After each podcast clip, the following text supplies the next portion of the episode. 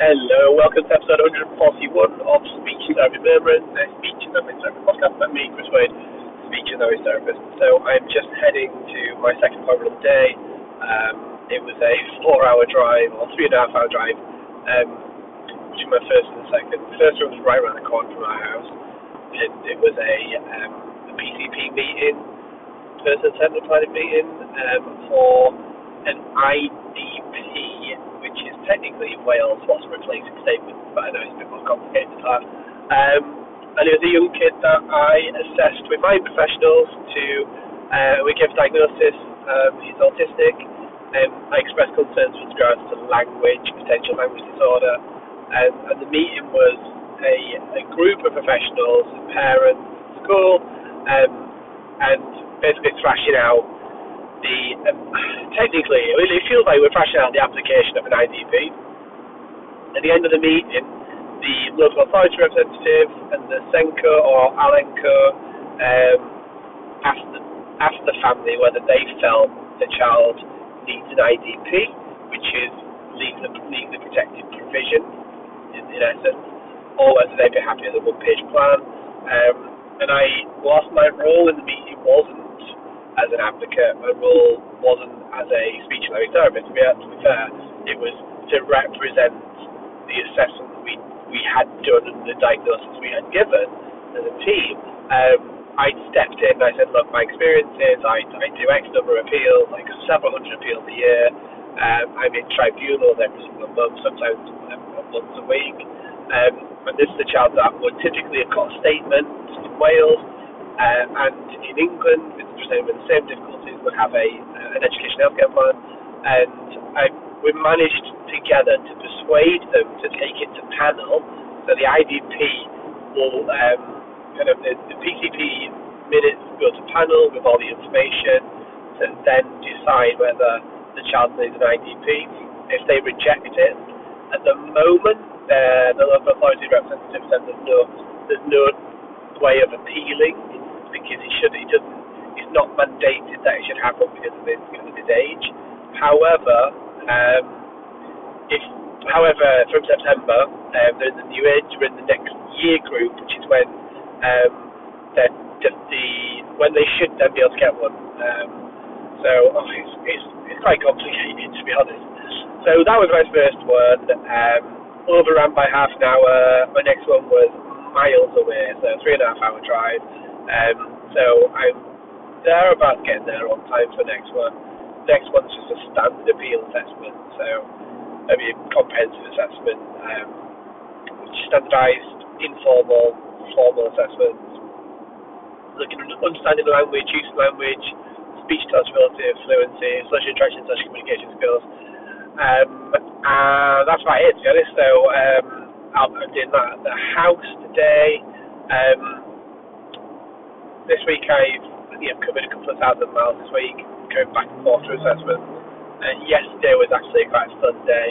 I reviewed a child yesterday that I assessed two years ago, pre-COVID, and we, at the time, um, I had concerns around social interaction, social communication skills.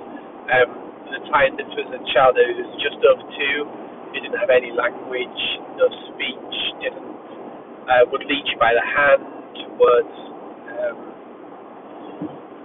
wouldn't typically kind of look towards you, would integrate their communication skills, and um, but, it, but it, from a medical perspective, the, the child was kind of heavily constipated, and the family uh, were very poorly supported around this from the NHS, and therefore they reached out to a charity and managed to get some consultation from the charity to work through the constipation. And honestly, and mum opened the door yesterday, and this kid is completely different. Um, so had their first words at 27 months, um, starting putting words together. Um, yesterday was saying age appropriate length of sentences with some grammatical errors, which is to be expected. Um, lovely social interaction, social communication skills. Um, attended to the assessment, so half an hour sat on the backside on the carpet next to me, um, going through the assessment.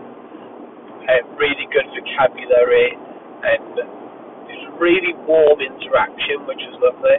So it's interesting because um, as Mum had suspected right at the time, if we can work on uh, this, this, this toileting issue, the constipation, all the the impact of that on this child, then um, and we and things could change significantly. And I remember thinking, look, this child, if they go through the multidisciplinary assessment, which I was advising them not to, um, they could end up with a diagnosis of autism and just didn't feel right. Whilst they ticked the boxes, it didn't feel right. Um, they had no intervention from me. We've I've seen little one three times um, in total. Um, like a, an assessment, follow-up consultation, which is kind of um, giving some kind of strategies uh, for them to do therapy, and then then yesterday we did the reassessment. Um, and the, the only issue I say we've got at the moment is speech intelligibility, but to be fair, with the the rapid progress in expressive language skills, um, I, I don't feel that working on speech intelligibility is the right thing right now. Um, I, I think there's some functional modelling, um, so re- repeat and um, repeat and correcting uh, when it comes to speech intelligibility errors. Um, I've advised to, they said, look, when they're when they're in reception in December, between between September and December, let's settle into reception. Maybe in the second half of the term, I can come up to school. You know, an amazing school. Um, who just get her, and they, they they have no concerns whatsoever. They had concerns at the start when she joined in September, and now they don't have any concerns. So I said, look, let's just see how school, uh, school the professionals too. Um, you monitor as parents. And I don't want to book you in for a review assessment for the sake of you paying for a review assessment. Let's just you you communicate with school, um, communicate with me if you have concerns. But I feel I just think she's going to keep progressing. Sorry. So it was just it was just the best appointment to have. Um, so after that, I've got two other children that I'm working with locally.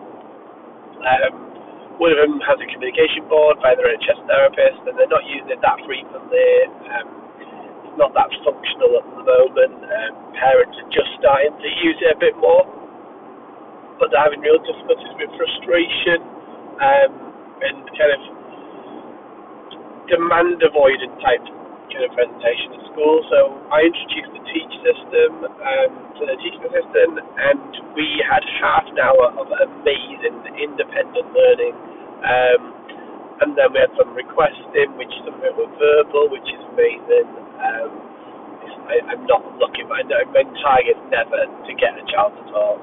Um, but for this particular child, they, they have a voice. Sometimes they use it, sometimes they prefer to use, prefer to use a board, sometimes they use gestures, sometimes they use physical behaviour. So we're trying to work out a system that's a bit more reliable for them. Um, and yesterday was a really productive session. And then my last session of the day, I've got a little one who was under two, who doesn't, who has a small number of single words that they use, and we're working on um, initiation of communication. So requesting um, objects that they like. So, so yes, we are using, um, and I, I only use it to start in terms of initiation um, because I, I, I don't see positive results often with with communication boards with children that present in this particular way. Um, so we're, we're doing some kind of physical prompting, uh, and we're working through kind of early stages, of, well, the early stage of PEC in terms of initiation. Uh, as soon as we've got initiation, I'm going to move it over to a communication app.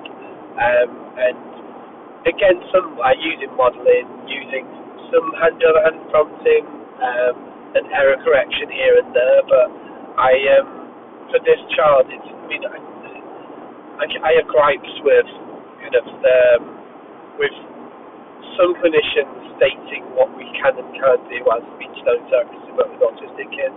Um, I have a vast amount of experience in speech therapy. I know what works, I know what doesn't work, um, and I I know what what I'm opening up when I can when we can get a child to initiate interactions and initiate communication.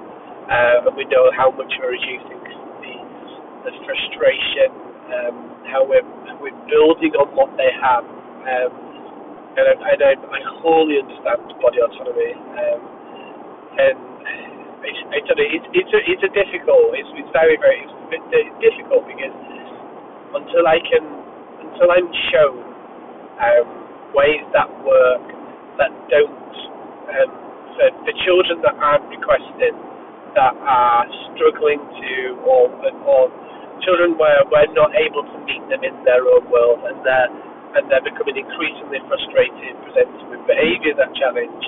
And when I can see a system that could work to reduce frustration, to reduce anxiety, to increase their participation, to increase their kind of their ability to um, control the environment by making requests, that, um, to, choice making, etc., and build on communication skills, um, then I I will use approaches that have um, that, that people have used for years. And PECS, I mean, I'm not the biggest fan of PECS, haven't been for a long time, and I'm much um, high tech AAC and AAC in general in terms of core boards. Um, um, I, I have lots of success with. However, that this first stage for child number two to initiate communication, to find the adult in the room, to be persistent in